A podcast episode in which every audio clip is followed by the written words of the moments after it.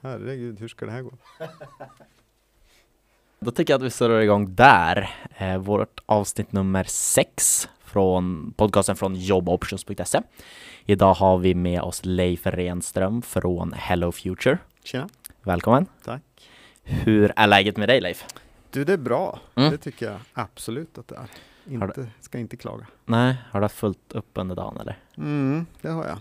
Eh, under de senaste veckorna. Det var det en intensiv två veckors period med eh, mycket workshops och grejer. Så att Mm. det var lite, det var skönt i fredags när det var, då hade jag gjort bort den, den sista tuffa grejen på eh, under, en, under en väldigt tajt period. Så, så Mm. det känns, det är lite så här ut ur dimman just nu, så det känns bra. Har det varit som så att, ja men ända från, eller va- var det redan i december så här jättefullt upp eller var det som en Ehm, paus under nyår? Mm, ja, alltså det, det var inte så, vi brukar ha det värre i december än vad vi hade. Mm. Däremot hade vi, rivstartade vi i, i januari på ett sätt som vi inte har gjort förut. Nej? Ehm, sen är det alltid lite olika vilka faser man är i. Jag brukar prata om det som, i, ibland är man i, i såddfaser och ibland är man i skörda Mm. faser. Och när man är i såddfaser då är det väldigt mycket jobb för oss som är ute och har mycket kundkontakter. För det är liksom, då handlar det mycket om att, att eh, liksom, ja, komma med förslag. Hur ska man lösa det här? Hur ska man Mm, kunna mm. göra? Ge projektförslag, göra offerter, den typen av jobb. Liksom. Sen kommer man ofta in i någon period när det bara är liksom, okej, nu ska allt det här göras. och då blir det mer jobb för min personal och kanske lite mindre jobb för mig. Ja. Ehm, eller åtminstone blir annan typ av jobb. Ja. Men nu har det varit ganska mycket liksom uppstart på grejer, så då, då hamnar jag väldigt mycket i, i, i sådana lägen. Mm. Att mycket ska igång och mycket ska in och mycket förslag som ska skrivas. Och, så. Mm. Vad är roligast för dig då, tycker du? Roligast är eh, utan tvekan att, eh, att bygga teamet och att jobba med teamet på Hello Future. Det, Ja, det är det som jag brinner mest för. just det. Vill du vara så här engagerad i alla projekt eller vill du bara vara så här Ehm, spinner över nätet som kan... Ja, precis. Nej, jag, jag är helst inte så engagerad i projekten.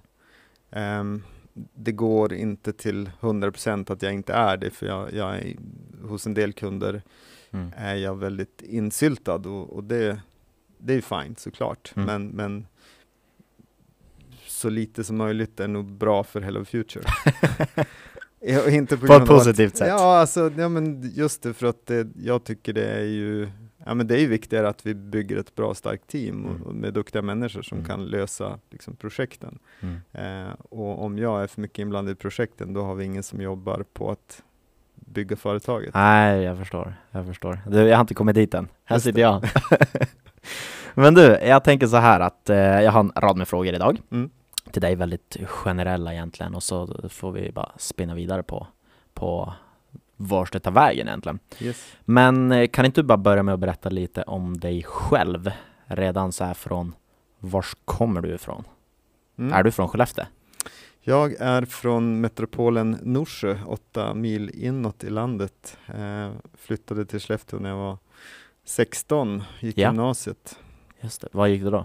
Eh, el, tele, fyraårig teknisk. Eh, så ingenjörsinriktning så, Ja, vilket jag hade stakat ut redan som, som barn. jag har alltid varit löjligt intresserad av att skruva sönder alla elektriska saker och Ja. lista ut hur de funkar och sen förhoppningsvis sätta ihop dem eh, utan att få ström. Så liksom det, elektronik har alltid varit en sån här eh, grej som jag har älskat. mm. Eh, det och musik har liksom varit mina två drivkrafter i, i livet. Så om jag har, har någon röd tråd så är det att det alltid har handlat om, om någon typ av teknik eller eh, kreativitet och gärna Ja. i, i kombo. Liksom. Ehm, så, så därav. Och sen under, eh, när jag gick ut skolan så jobbade jag, större delen av 90-talet jobbade på Ericsson. Mhm. Ehm, I Stockholm då eller? Satt du I- upp här uppe? Både här och i, jag var anställd av Sundbyberg ett tag men, Mm. men jobbade härifrån. Hur, sen, hur kom du in där? Om jag får bryta? Ja, hur kom jag in där? Det var, de sökte folk och jag sökte och så Ja. kom jag in. Vad var det för tjänst? Eh, jag jobbade med eh, kvalitetssystem och kalibrering av mätinstrument. Okej, väldigt detaljerat. Ja, precis. nej, men det, var, det var intressant. Det, jag lärde mig väldigt mycket av, av det, eh, hur jag inte vill bygga mitt bolag. Okej. eh, nej men det i så stora organisationer är det ju mycket, man gör ju väldigt mycket saker som är eh, ett spel för galleriet mer. Mm, mm. Ehm, och, och det höll på säga, märktes väl, det, det var ju fortfarande, alltså 90-talet var fortfarande en tid då man kanske hade råd att ha så mycket liksom eh, fett i, i en organisation. Mm. Sen kom ju mycket eh, med Lean och Six Sigma och den typen av, av eh, filosofier som kom där i slutet på 90-talet så Mm. började man ju osthyvla ganska ordentligt och, och idag har man kanske osthyvlat lite väl häftigt kanske men, men Mm. eh, Minns du något projekt som var så här särskilt spännande under den tiden? Nej, men det, alltså för mig handlar det mycket om, liksom, vi hade ju konstanta liksom, kvalitetsrevisioner och så vidare, så det var mycket att, att se till att liksom, rätt papper satt i rätt pärm Mm. och att eh, klistermärken på eh, mätinstrument var uppdaterade och rätt och så vidare. Sen om det egentligen, om man hade tänkt rätt i, i liksom intervaller och sådana saker, det var ju oviktigt. Det viktiga var ju bara att på något sätt systemet i sig fungerade. Mm, mm. Ehm, och det var väl det som, jag har, jag har väldigt svårt acceptera sådana saker. Man var bara en del i. Nej men just det här att det liksom det är ett- på många sätt ett dumt system för du kan väldigt lätt lura systemet genom att, att säga, ja men om jag bestämmer att, nu blir vi väldigt detaljerade här, men om jag säger Mm. att ehm, tiden mellan kalibreringar på det här mätinstrumentet bedömer jag till fem år, ja men då räcker det så länge jag då kalibrerar vart 50 år så Ja. är det nog, men det, det kanske inte alls bra nog för det jag gör, men det, det, spelar, det tar inte kvalitetssystemet någon hänsyn Nej, till och så okej. vidare. Så att eh, det, det gjorde mig, det arbetet gjorde mig lite allergisk mot det här liksom, sättet att jobba med policies och system Mm. eh, där man försöker, man försöker bygga en trygghet och säkerhet där man egentligen tar bort människors ehm, intelligens Mm, ur det. Eh, och med Hello Future försöker vi göra någonting precis tvärtom. Förstår. Vad bra att det kom så tidigt då. ja, Eller hade du gärna velat så här, haft lite andra jobb innan? Och... Nej, alltså inte så. Jag gjorde andra saker sen efter jag hade jobbat på Ericsson så, så jobbade jag som musiker under ett antal år. Mm. Eh, vilket var väldigt lärorikt, lärde mycket om liksom, teambuilding, projektledning, eh, Mm. marknadsföring, eh, varumärkesarbete. Just Men man det. kallar inte det utan det är bara så här. Man har Ja. ett band och man ska åka runt jorden och fem virrpannor ska vara på rätt ställe vid rätt tidpunkt med rätt instrument och Ja. kunna de låtarna som de ska spela. Det är lite som ett företag. Det är ju det. Och vi hade också, vi drev ju ett företag. Var, det var ju då som jag startade mitt första företag för att vi var tvungna att, att hantera pengar från USA och för Mm. att kunna göra det och något skulle bli kvar så var vi tvungna att slussa in det i mitt företag. Ja, precis. Eh, så att det var, det var väl eh, det, det som man ofta kallar då för någon slags här ofrivillig företagare. Ja det, det, var liksom, det. var inte målet att starta företag men, men det, Nej. blev, eh, liksom, det blev det som hände. Och då upptäckte vi också att det, det var inte farligt, det var inte så svårt. Nej, jag kan tänka mig att det var, eller hur såg det ut? Det här var kring... Det här var slutet 90, 99 typ. Ja, precis. Det är när jag är född i princip. Ja. Hur, ehm, om man kollar på eh, så här, driva företag då, hur skiljer det sig från idag tycker du mest? Jag, tycker inte det skiljer sig särskilt mycket. Det, det är väl det som är lite enklare att det går att göra lite mer saker själv idag med Mm. just runt start och, och uppdatera saker så Bolagsverket och så är Mm. ju mycket mer tillgängligt. Man behöver inte lika mycket hjälp och, och nu när det kommer också eh, att man kan ha aktiebolag för 25 000 Ja. aktiekapital gör ju en stor Väldigt mycket. skillnad. Ja, Jag bedrev ju enskild firma under första året. just det. Eh, och då var det så ja, är vi redo för ett aktiebolag igen? För det kommer ju så mycket andra till. Alltså, det är enklare Ja. med bokföringen till exempel Ja. i, i en enskild. Och ska man ha aktiebolag? Ja, eller både och. Jag tycker, jag, jag tycker aktiebolag är det enklaste. Ja, Jag nu, råd- nu är det ju ja, det. jag, jag, jag råder alla att starta ett aktiebolag för att det är ju det är så svårt att veta hur man lägger till. Mm. Man måste ha mycket mer ordning i, i ett privat bolag egentligen, för att man, man, eh, man vet ju aldrig vad som är ens pengar och vad som är förtjänsten och det, det är Mm. svårt att veta förrän efteråt. I ett aktiebolag kan man alltid följa och se och, och ta ut en bestämd lön och så Mm, vidare. mm. Så Mm. det är på många sätt eh, faktiskt enklare. Ja, ja du, du, du har erfarenhet. Du får absolut ta en, ta en. Ta en sipp, ja, absolut. Vi ska testa kaffet här. Men sen då, efter musiker, eller höll det liksom på under tiden som du bedrev lite annat också? Ja, ja men det gjorde det. det alltså, jag har ju spelat musik sen, alltså, det bandet som jag spelade i då, The Drowners, vi startade ju 94 och Mm. släppte sista plattan 26 eller vad Det var vi så seriöst på alltså? till 2012. Ja, vi släppte, släppte fem album och Mm. ja, har gjort en massa grejer. Hur gick det med det då? Alltså under den tiden, var det? Ja, men alltså, vi hade väl vissa, på, på en, ganska tidigt i vår karriär så hade vi ju en del liksom radiohits här i Sverige. Vi hade någon låt som var liksom högt upp på det som var det stora listprogrammet då, Sommartoppen på somrarna och Trackslistan och sånt där. Och Kul. liksom fick ett kontrakt med ett amerikanskt bolag. ehm, så vi 98 skrev kontrakt med dem, åkte över, gjorde showcase och grejer och sen fick vi bodde vi i Kalifornien ett tag och, Mm. och spelade in album i Los Angeles och turnerade och så vi gjorde väldigt mycket grejer ut, utan att vara liksom ett stort band Mm, mm, så. Vi, mm. vi sålde aldrig jättemycket skivor men, men vi kom ändå in i en tid när det fanns pengar i musikindustrin så Mm. att vi, vi fick se, uppleva och göra väldigt mycket saker utan att vi för den skull liksom blev ett jättestort band. Men Mm. ja, det var jätte Det låter bra kul. erfarenhet. Ja, det var, det var sjukt kul. Ja. Och det är intressant och jag lärde mig väldigt mycket som jag sen har kunnat liksom dra nytta av med, med allting jag gjort efter det. En sak var ju bland annat att, ehm, och det här är inse, jag insåg inte det då, men jag inser, jag inser nu hur viktigt det är just med att ha liksom drömmar och visioner och Mm. att, att skapa en, en bild av vart man vill komma någonstans. Eh, när, vi, när vi startade bandet 94 så hade vi, vi hade ganska snabbt formulerade vi tre liksom, mål som vi ville.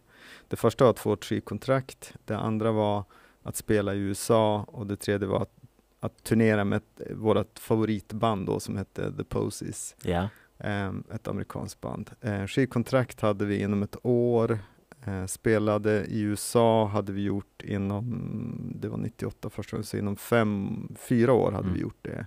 Eh, turnera med Poses gjorde vi där 99 också, så inom fem år. Så inom fem år hade vi gjort de tre Ja. grejerna. Då då? Vad gör man sen? Precis.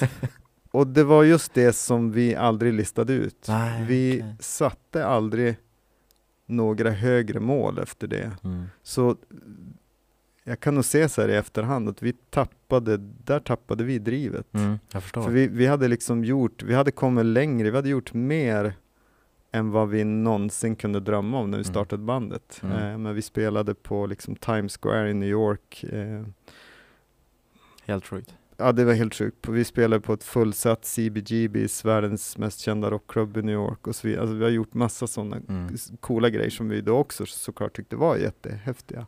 Men vi, hade, vi kunde aldrig drömma större. Hade vi, jag är helt säker på att om vi då hade liksom flyttat fram positionerna och tagit liksom ett bandmöte, okej, liksom, vart ska vi nu? Och så hade vi drömt om att fylla Globen. Mm. jag är inte säker på att vi hade fyllt Globen, men jag är säker på att vi hade tagit oss en, flera steg längre i alla fall. Ja. Och det där är superintressant. Eh, det ser man på många, många som ofta drömmer väldigt stort också.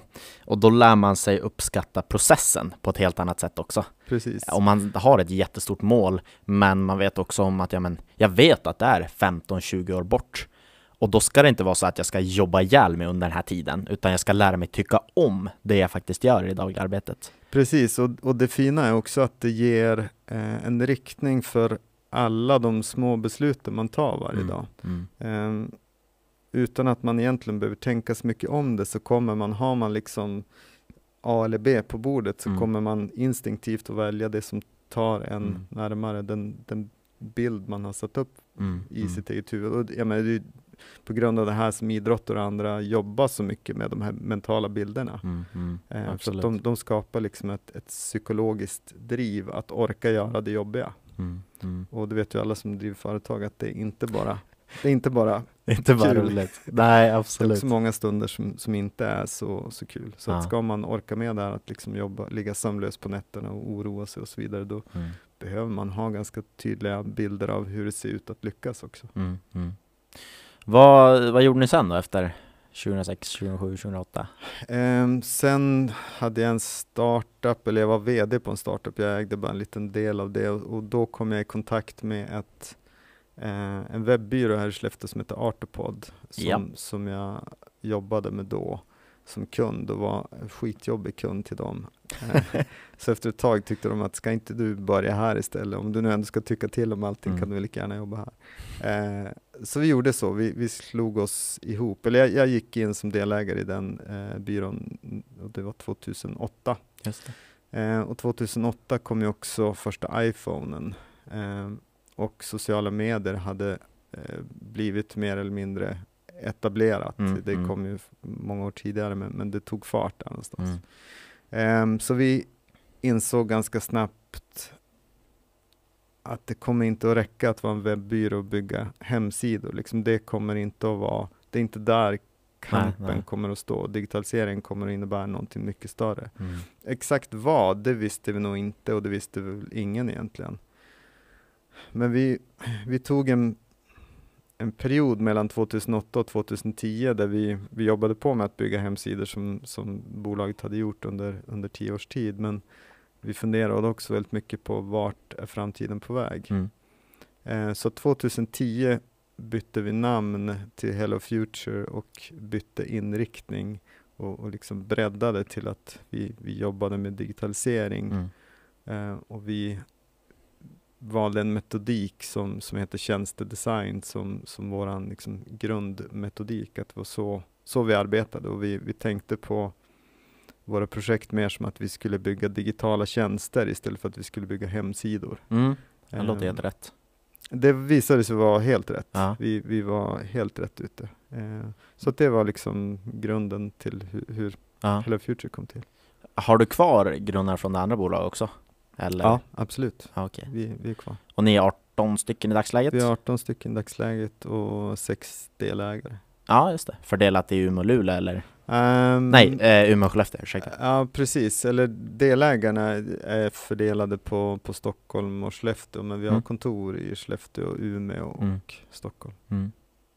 Minns du så här ditt, ditt först, eller ert första steg som ni tog när ni bestämde er för den här nya visionen att det här ska vi göra och så bara fick ni en idé och så gjorde ni det? Ehm, ja, men jag, jag minns ett, en workshop vi hade Mm.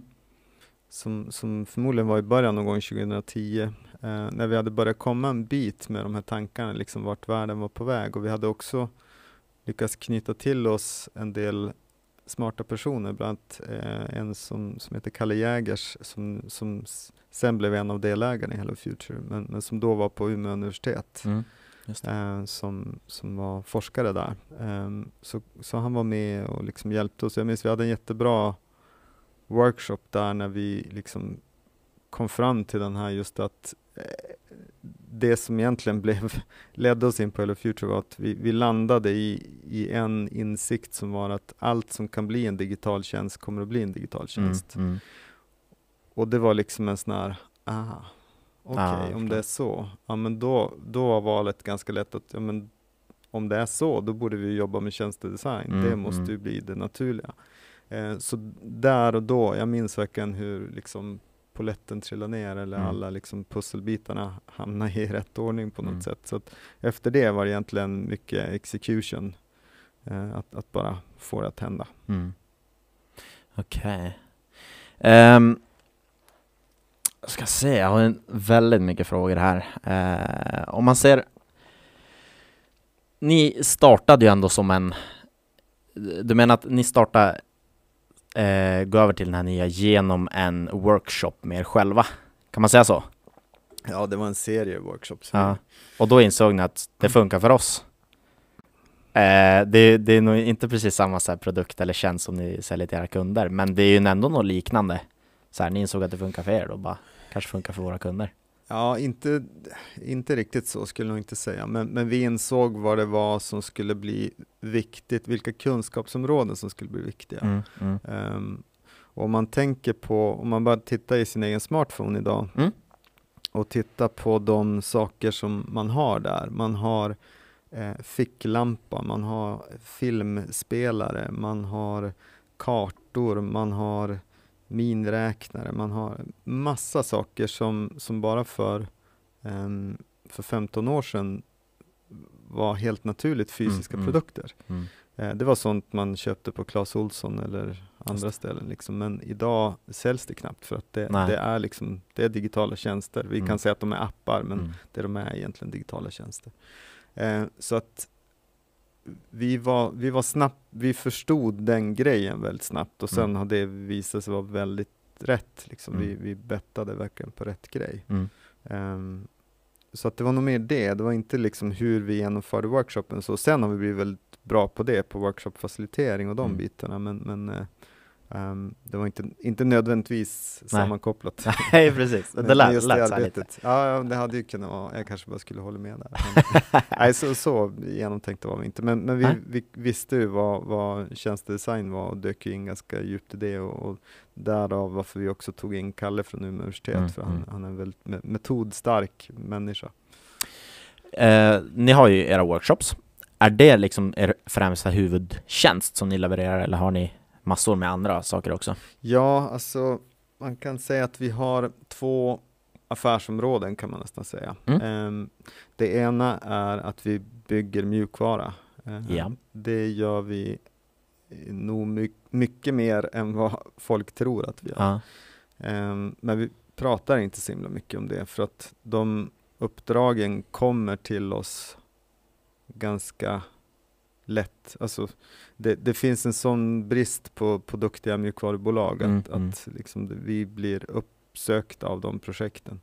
Ehm, så det är det ena vi gör. Eh, Det andra vi gör är då att jobba med det som just nu i alla fall kallas digital transformation, som är förändringsarbete. Det är, eh, transformation betyder medveten förändring Mm. eh, och medveten förändring då utifrån digitaliseringen. ja. Så det, det är egentligen, eh, i digital transformation så jobbar vi med ledningsstöd, förändringsledning, Mm. innovationsledning, den typen av, av saker. Har ni något typiskt case att så här brukar det se ut? Eller någon viss typ av standard? Eller är alla nya uppdrag helt annorlunda? Nej, det, det är egentligen samma eh, beståndsdelar i Mm. de flesta uppdragen. Vi, vi har liksom ett ganska modulärt Mm. sätt att tänka. Vi, vi har liksom vissa tjänster inom innovation, vissa, vissa tjänster inom ledningsstöd, vissa tjänster inom utbildning, vissa tjänster inom eh, vision och strategiarbete och så vidare. Och sen kan vi kombinera ihop dem på Mm. ett sätt som, som passar en kund. Ja, jag förstår. Eh, beroende på hur, hur bråttom de har, hur Mm. djupt de vill gå och så vidare. Hur brukar det se ut då när ni, ni får kontakt med någon ny kund? Eh, och så får ni ut och träffa dem och liksom diskutera deras behov och så säger de att ja, men, vi behöver, vi, vi vill ta den här delen i vårt arbete och göra den mer digital. Hur brukar en workshop funka? För jag har ju sett att ni har ju, ni gjorde en film om en workshop. Mm. Kan inte du förklara lite hur, hur ni jobbar? Det kan jag absolut göra. Ehm, vi är lite besvärliga på det sättet att om någon säger så att vi har den här delen och vi vill göra den digital så kommer vi att säga vänta nu. Mm. Eh, är det verkligen klokt att göra det? Ehm, och det är för att vi, vi vill tvinga upp folk på banan att tänka inte bara att digitalisera sina nuvarande processer för att det är inte alltid en klok sak att göra. Ja. Utan det kan vara viktigare att förstå vad innebär digitaliseringen för nya eh, beteenden Mm. hos ens kunder, medborgare, brukare, vad man då vill kalla dem. Ehm, och hur kan vi designa en process som stöttar det nya beteendet? Så att vi kanske inte ska effektivisera den nuvarande processen utan vi kanske ska skapa en helt ny Mm, typ av just det. process, lösning, kundupplevelse. Eh, så det är dit vi försöker få våra kunder och det är egentligen för att det, det tar för lång tid om man ska gå omvägen genom att Mm. bygga in teknik i alla gamla processer, det, det, då kommer man ha slut tid och pengar innan Mm. man ens har hunnit göra det som kunderna tycker är, är relevant och riktigt idag. Bättre att göra det grundligt. Ja, så bättre att ta ett stort steg direkt. Liksom. Mm, mm. Eh, det är egentligen inget svårare än, än att eh, och, och här kan vi bli ganska frustrerade att vi ser att många inom offentlig sektor som vi jobbar med, många sitter och försöker lösa gamla problem. Ja. Eh, man är ganska fast i, och det här gäller inte alla såklart och inte överallt, så tar det inte så, men, men många lägger väldigt mycket pengar på att lösa ganska enkla problem, Mm, exempelvis mm. informationsinhämtning, att man bygger e-tjänster som är egentligen formulär för att hämta in Mm. information digitalt när det är inte det vi invånare i någon större utsträckning efterfrågar. Nej, precis. Vi efterfrågar liksom smartness, att okej, ni vet ju de här sakerna om mig, så liksom var proaktiva och erbjud mig det. Mm, mm, Jag vill mm. inte sitta och behöva mata in en massa data i en massa system som ni har, för att ni, det här ska ni kunna. Mm, Liksom. mm. Så att det, det är liksom det glappet som vi försöker hjälpa våra kunder att, att överbrygga, att liksom ta ett ordentligt steg. Mm. Bli, liksom, bli digitala ledare i eran nisch. Mm, mm. Spännande. Hur, hur brukar de, när, om någon, eh, jag vet inte hur, hur många som är liksom, som kommer till er eller som ni går till, men säg att någon kommer till er med en idé och så säger ni varför, till exempel.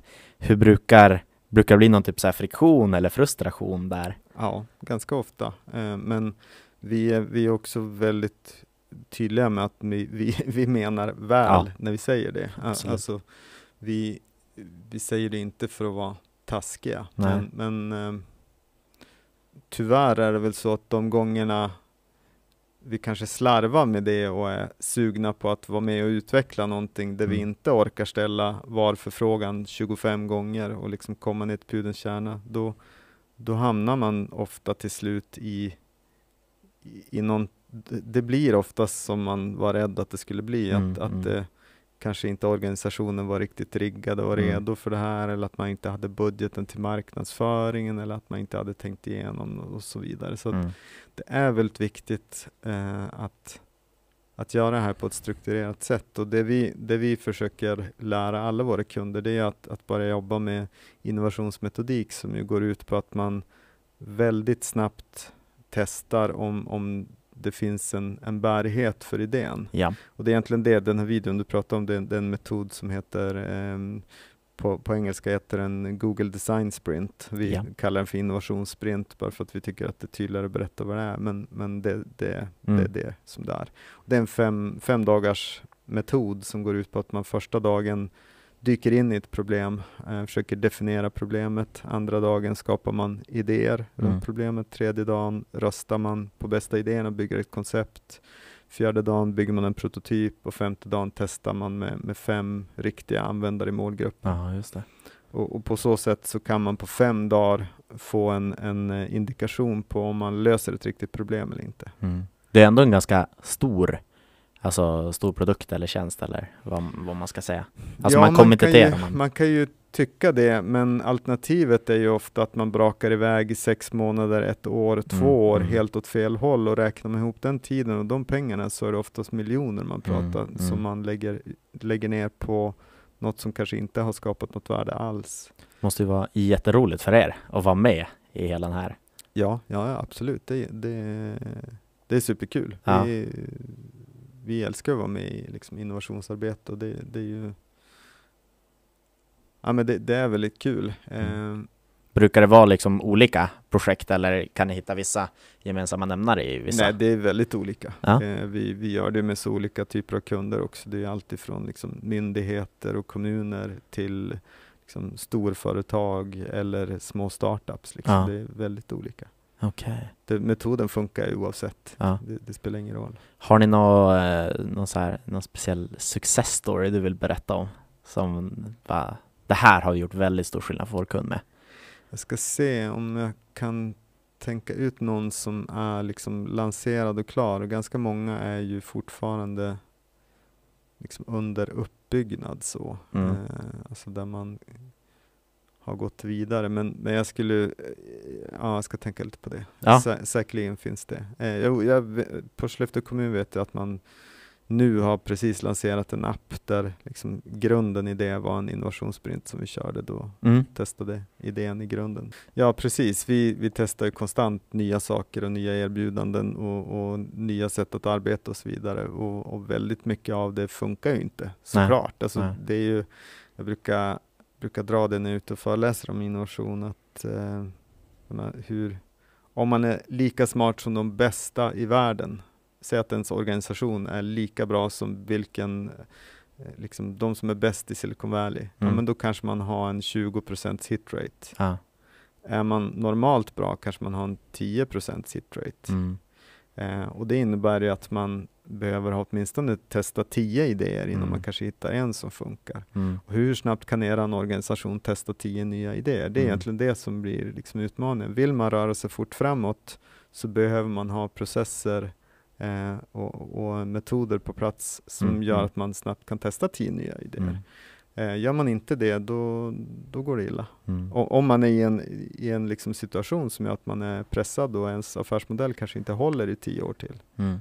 Nej, exakt. Och det, det måste vara jättemånga företag som det förändras mycket för. Ja, jag menar mediebranschen har ju varit ett tydligt sånt Mm. liksom. Ehm, där jag definitivt tycker att många inte har gjort det jobbet som har krävts för att hitta en ny affärsmodell, utan Mm. man har istället försökt affärsutveckla Mm. den modell man har och, och gjort den lite mer effektiv eller försökt få in lite mer annonspengar, paketera om annonser. Och, och det är inte det som är grejen, eh, utan det, det handlar om att man kanske behöver göra helt nya saker. Och det där, det finns lite likheter i vad, vad vi håller på med. För om man ser sättet, eh, ja, nu hoppar jag direkt in på kompetensförsörjningsfrågan, Mm. som är jätteaktuellt idag. Eh, och alla fortsätter att pusha ut jobbannonser, även om det har gått en månads tid. Någonstans måste man inse att det kanske inte är det rätta sättet att hitta Mm. personal idag. Kanske tänka lite annorlunda. Hur jobbar ni med ert interna employer brand och även utåt? Mm. och försöka få in kompetens där. Eh, och jag djupdyker jättegärna i det lite Mm, senare. Gärna. Men du nämnde Silicon Valley. Eh, eh, har du haft någonting med, har du varit där någonting, sett hur startup Jag har varit där för jättelänge sedan. Ja. Eh, däremot har vi ju liksom vi har ju folk anställda hos oss som inte har jobbat i Silicon Valley men som har jobbat i startups Mm, och, och mm. vi känner väl till den metodik man använder och är liksom väl bevandrade i Mm. den. Så det som vi, ett, en, ibland en enkel förklaring vi kör på Hello Future att vi, vi är en slags Robin Hood där vi försöker stjäla från de som har den bästa kunskapen och så dela Mm. ut den till Ja, de som behöver den mer. Så att, ehm, en, och det har att göra med våran mission egentligen, varför vi Mm. finns till och det vi vill vara en del i att överbrygga den digitala klyftan som, Mm. som har växt fram. Där de som leder digitaliseringen bara ökar sin, sitt försprång hela tiden Mm. och de som hamnar efter har väldigt svårt att hämta, hämta Mm. igen det. Ehm, och det kan man ju se på många olika sätt i samhället. Om man tittar på, jag, nämnde att jag är från Norsjö ursprungligen, Mm. och tittar man på den typen av samhällen idag så ser man ju nästan bara baksidan av digitaliseringen. Eh, vad, liksom, vad det har inneburit att vi har digitaliserat banker, försäkringsbolag, eh, handel och så vidare. Det är liksom igenbommade skyltfönster och borttagna bankomater. Mm. Det, det är ofta det som många mindre orter eh, Mm, över hela mm, världen får ta del av när det gäller digitaliseringen. Mm. Och det skapar ju inte så bra saker. Nej, på ena sidan, men bra nej, saker nej, men alltså för ett samhälle så skapar ju det inga bra Nej, saker om vi nej, har liksom precis. några, som, några få som vinner jättemycket. Sen har vi väldigt många Mm. som bara får det sämre. ja, Det är ju eh, alla sådana utvecklare genom historien har ju lett till krig. Mm, mm. Ja. Så att vi, vi är väldigt måna om att vara på den sidan som försöker ge tillbaks till de som inte kan och vet så mycket. Mm, Alltså mm, vi brukar beskriva som de för-digitala organisationerna. mm. Att, att ge dem de bästa arbetssätten och metoderna. Och Mm. det är därför vi älskar att jobba med bolag som ja, Polarvagnar i Dorotea eller eh, ja, Mm. Skellefteå Kraft eller något sånt istället för Coca-Cola eller Ja, jag förstår. något sånt. Spännande. som inte egentligen behöver vår hjälp. De klarar sig alldeles utmärkt utan att behöva Mm. Hello Future. Men det har jag märkt också, för att ge cred till Skellefteå Kraft, att de ändå vågar så här. De Testa. är grymma. Ja, Alltså, nej, Det är jätteroligt. ett, ett fantastiskt företag och organisation och riktigt bra människor och väldigt hu- humant ehm, företag. Nej, Mm. de, är, de är grymma. Men så här, innovation generellt. Eh, jag har hört någonstans att så här, eh, Sverige, nu så här, nästan Stockholm direkt, men Sverige generellt är otroligt duktiga på det och ligger ändå i toppen så här, av innovation generellt. Jag läste till och med någonstans att det är Silicon Valley som ligger etta och så är det Sverige som är tvåa.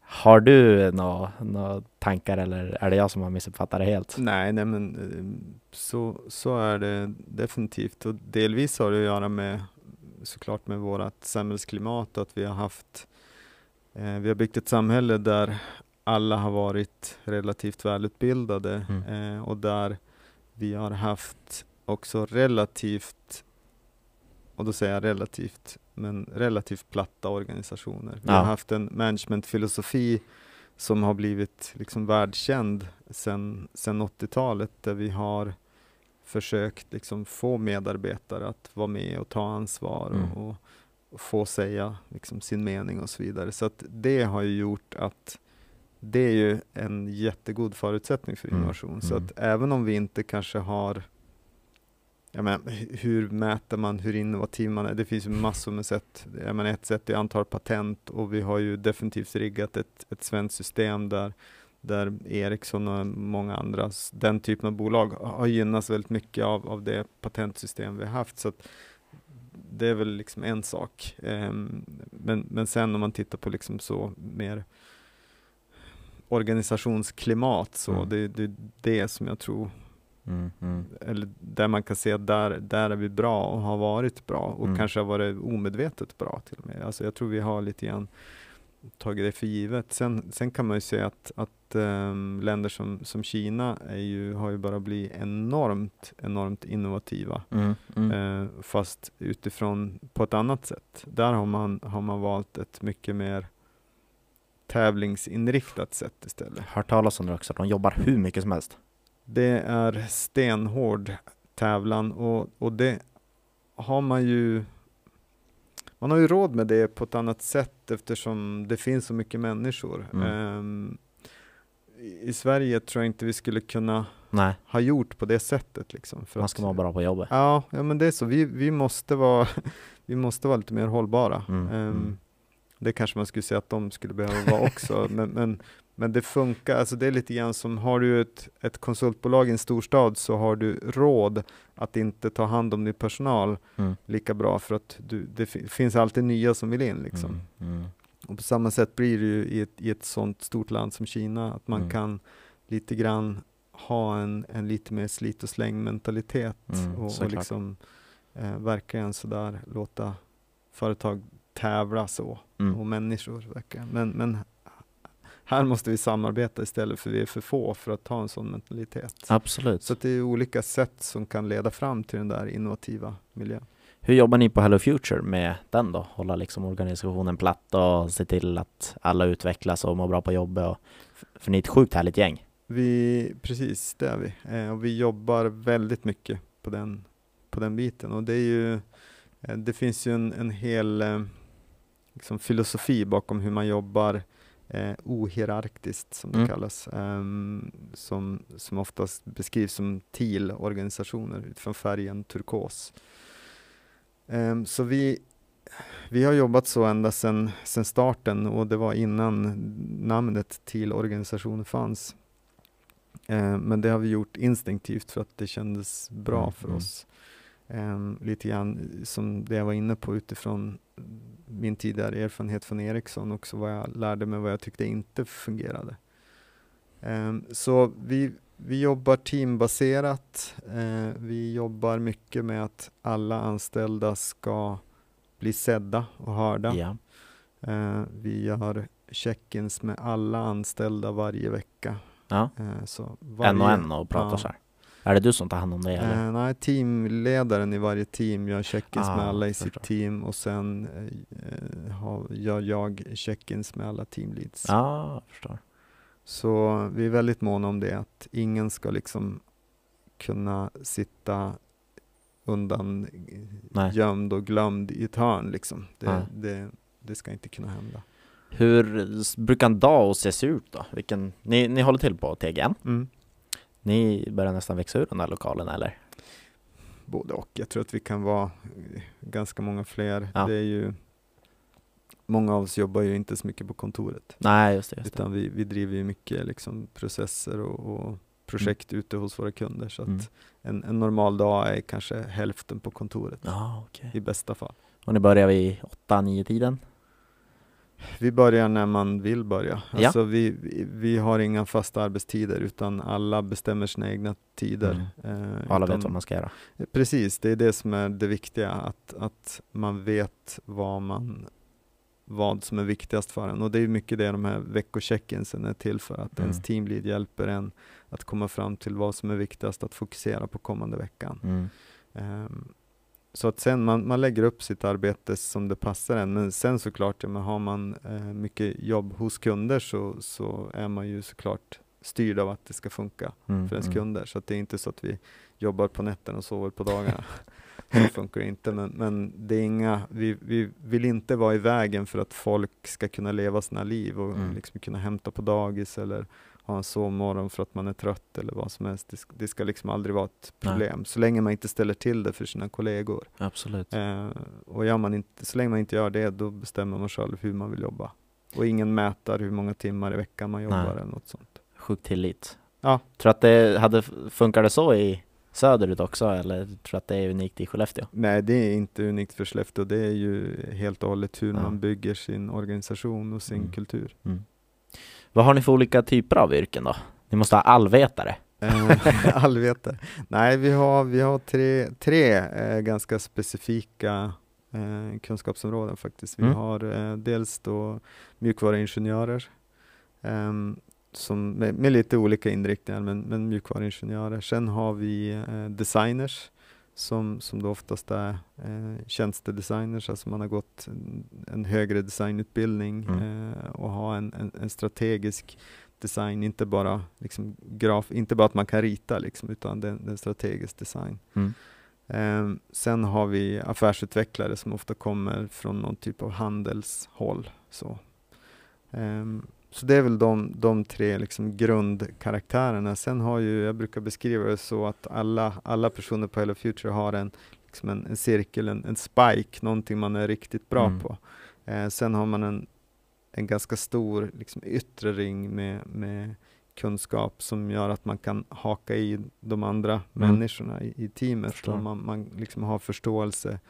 Även om man är designer så vet man vad de i, i software-teamet gör för någonting. Och Mm. även om man är affärsutvecklare så förstår man vad en designer är bra på och så vidare. Mm. Så att det ger liksom empati för de andra i företaget. Så Mm, man, man mm. kan hjälpa och stötta varandra även om man inte har samma, precis, man kompletterar varandra.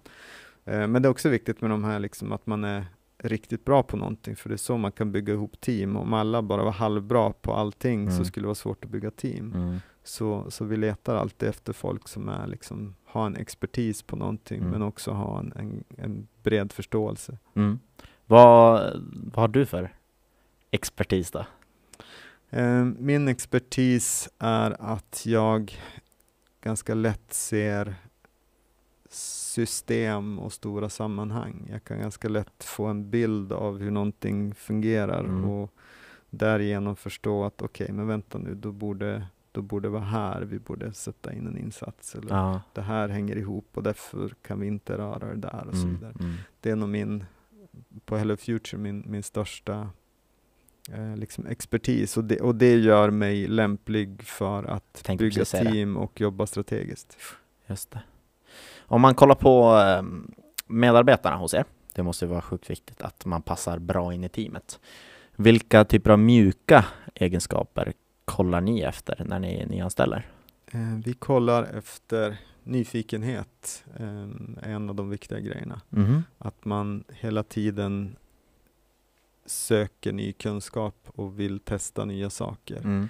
Eh, det är en sak. En annan sak är att man är action, actionbaserad, brukar vi prata om, men, men att man egentligen har en, ehm, att man ser till att testa saker. Mm. Alltså inte bara pratar om att testa någonting, utan prata inte om det, utan testa det istället. Ja, och så kom tillbaks med, med, med vad du lärde dig. Mm. Eh, För då kan vi ta beslut om någonting. Bara, bara att prata om någonting är inte så mycket värt Nej, nej. våran värld. Så att alla på Hello Future är väldigt så, eh, okej, man påminner varandra om Ja. det. Så här, istället för att sitta och diskutera något, det är helt oviktigt, ut och testa det istället. Så funkar jag. Ja. Det är ja, så här, det är Testa jättebra. först och ja. sen se. Ja men det är ett jättebra sätt, för det, det bygger ju empirisk kunskap. Mm. Eh, och vi har verkligen ingenting emot eh, liksom akademisk kunskap och teoretisk kunskap, men, men den empiriska kunskapen är i, i våran värld mycket mer Mm. användbar.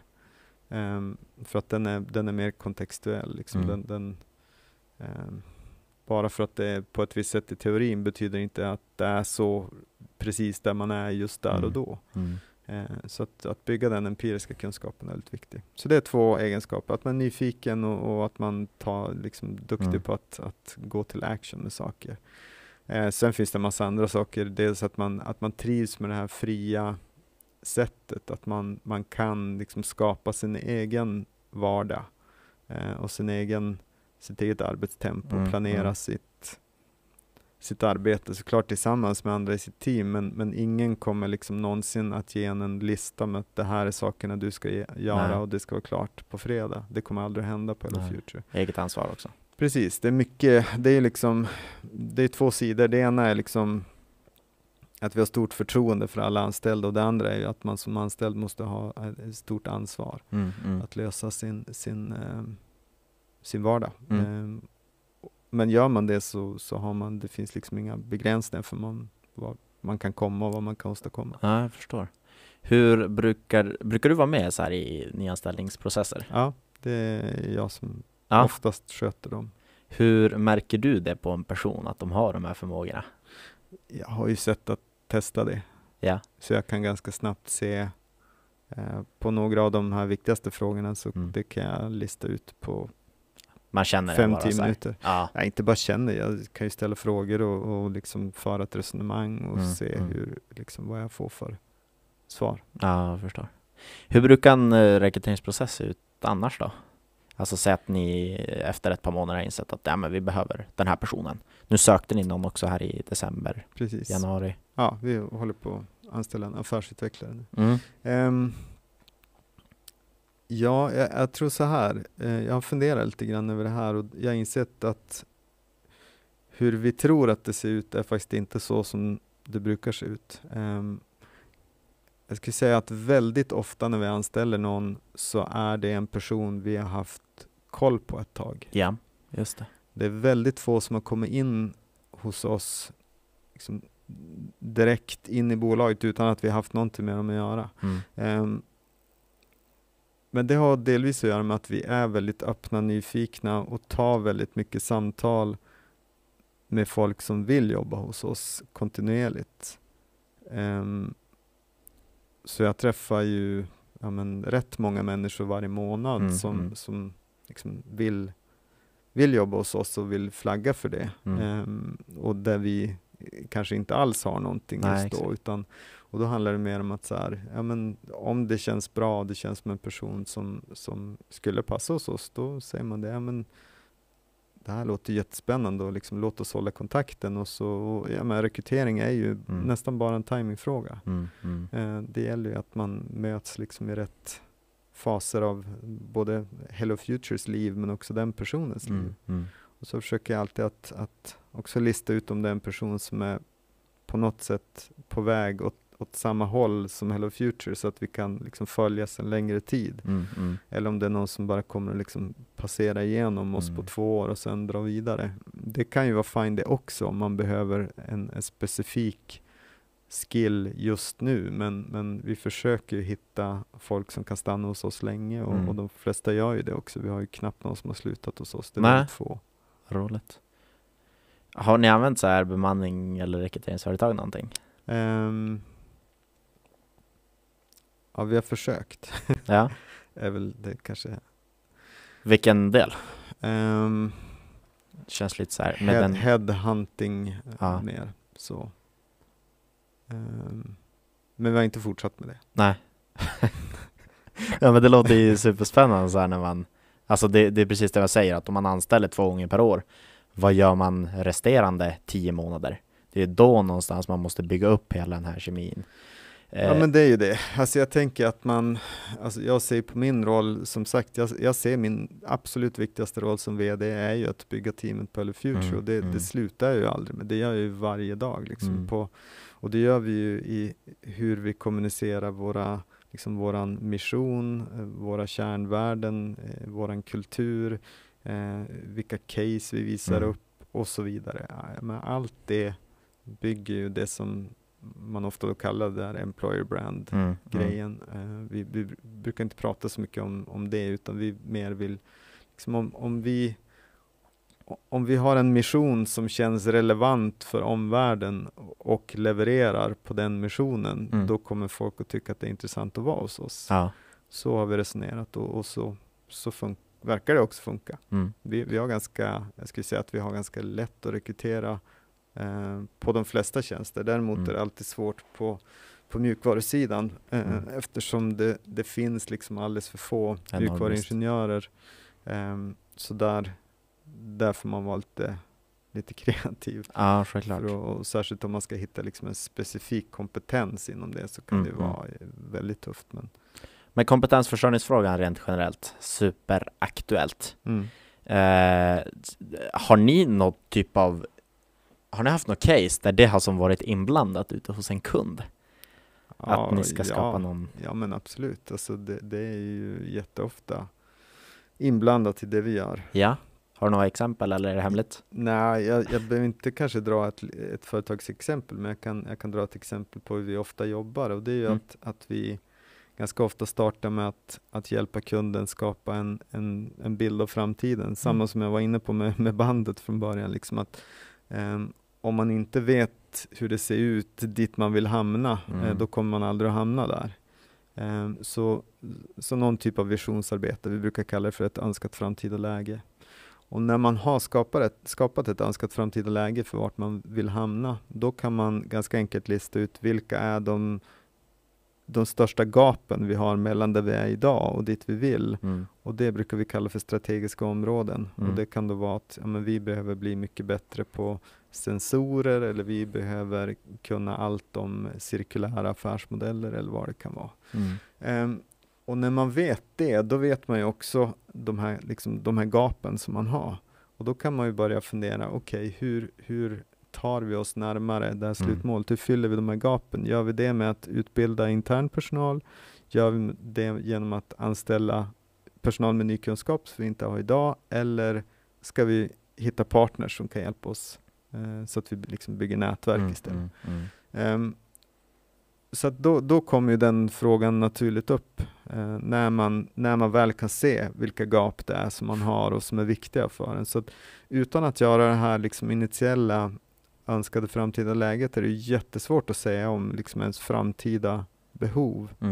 Ehm, så, så för oss har det varit ett, bra sätt att angripa den frågan istället för att bara Mm, så mm. allmänhet gissa vad kommer vi att behöva för kompetens i framtiden. Ja, Ja. Men hur ska man veta det om man inte vet vart man ska i framtiden? Det är helt omöjligt. Ja, just det. Hur, hur känner ni att kompetensbristen generellt? Det är ju, vissa säger att det går som bra, vissa säger att det är lite svårare. Men hur känner ni på Hello Future av att det saknas kompetens?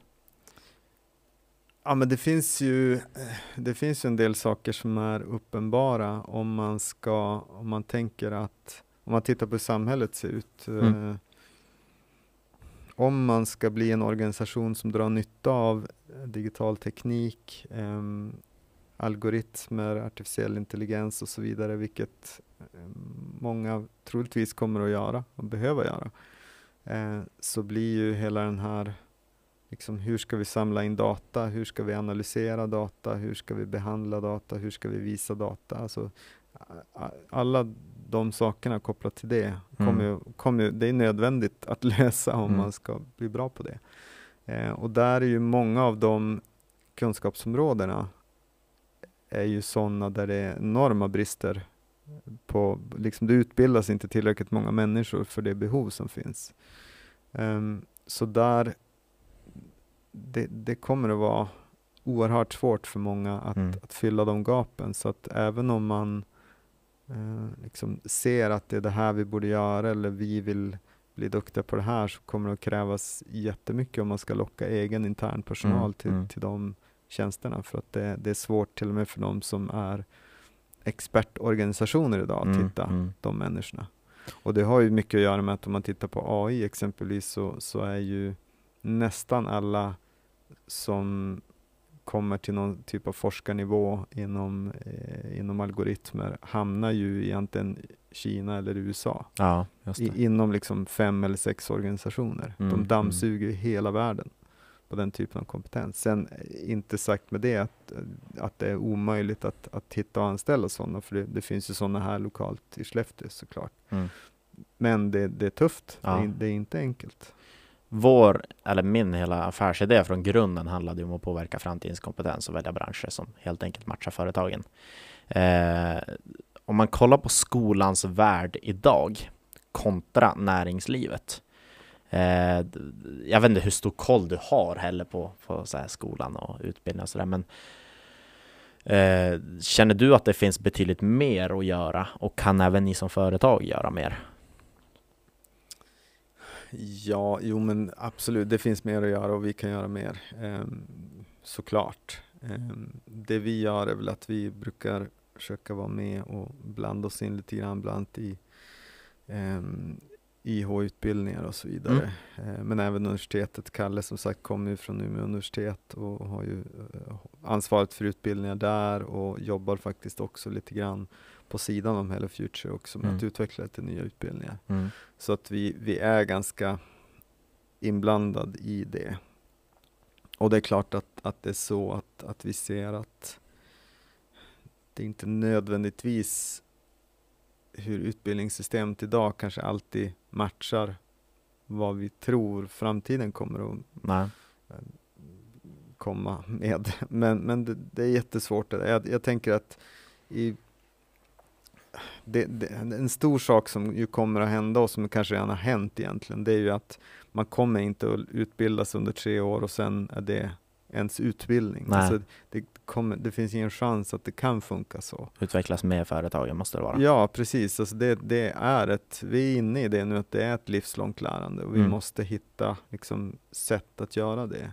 Sättet vi försöker göra det på Hello Future är att vi i varje projekt, varje dag försöker bygga in någonting nytt. Mm. Försöker utmana oss lagom mycket eh, med att testa en ny metod här, testa ett nytt verktyg där, testa någonting nytt hela tiden så att Mm. vi, vi, vi pushar oss själva att, att inte bli för bekväma i sätten vi alltid har gjort saker eller något sånt, Mm, utan mm. eh, hela tiden ta, ta små, små steg framåt varje dag. Mm.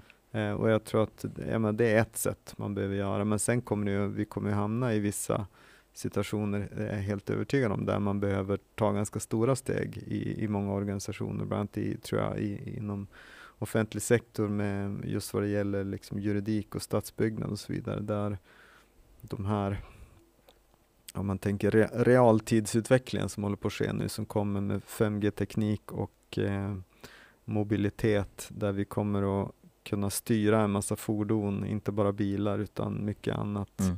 i realtid och kanske också i vissa fall då självkörande. Det, det kommer ju att ställa enorma krav på Mm, samhället, mm. hur man eh, utvecklar lagar, eh, försäkringar, eh, utformar städer och så vidare. Mm. Mm. Eh, Så där kommer man ju att behöva ta ganska snabba steg. Och exakt vad det innebär för utbildning, det vet jag inte. Det kanske inte är ett utbildningssteg, det kanske mer är liksom ett, ett prova sig fram väldigt Mm. snabbt och testa vad som funkar. Mm, Och mm. det är därför man mycket labbar nu med policy labs och annat Mm. Mm. internationellt, men även på, på nationell nivå.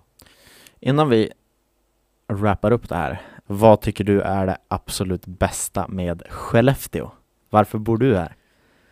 Jag skulle säga att det är kombon av enkelhet hög nivå på tillräckligt mycket saker. Alltså, man kan äta bra, man kan ha nära till bra naturupplevelser. Eh, det finns många duktiga företag och människor som håller liksom hög internationell nivå.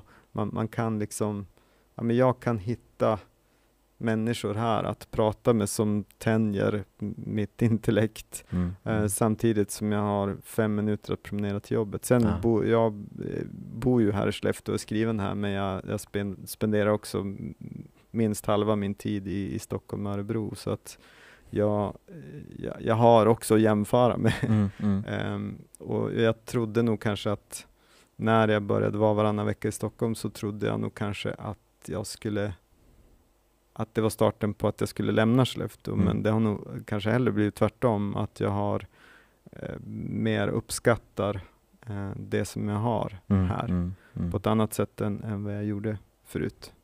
Ehm, så jag har insett att ja, men, det finns fantastiskt mycket som är bra här. Sen så har vi, vi har ganska stora utmaningar skulle jag säga i, i den liksom, tillväxtresa som, som skulle kunna realiseras under de kanske kommande tio åren. Men, men eh, det kommer att kräva saker av oss som inte är business as usual. Nej, Det kommer att just kräva mycket nya tankesätt och arbetssätt som kommer att vara skitjobbiga. Mm. Eh, Så jag hoppas att, att vi som, som stad, samhälle, kommun klarar av Mm. Mm.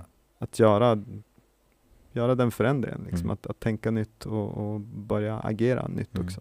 Om inte annat så har de Hello Future till hjälp. Just det, precis. Ja, nej, men visst, vi, vi finns ju med i många sådana processer såklart. Ja. Men du Leif, jättetack för att du ville vara med. Tack själv, Så Kul. får du ha det bra tills vidare. detsamma.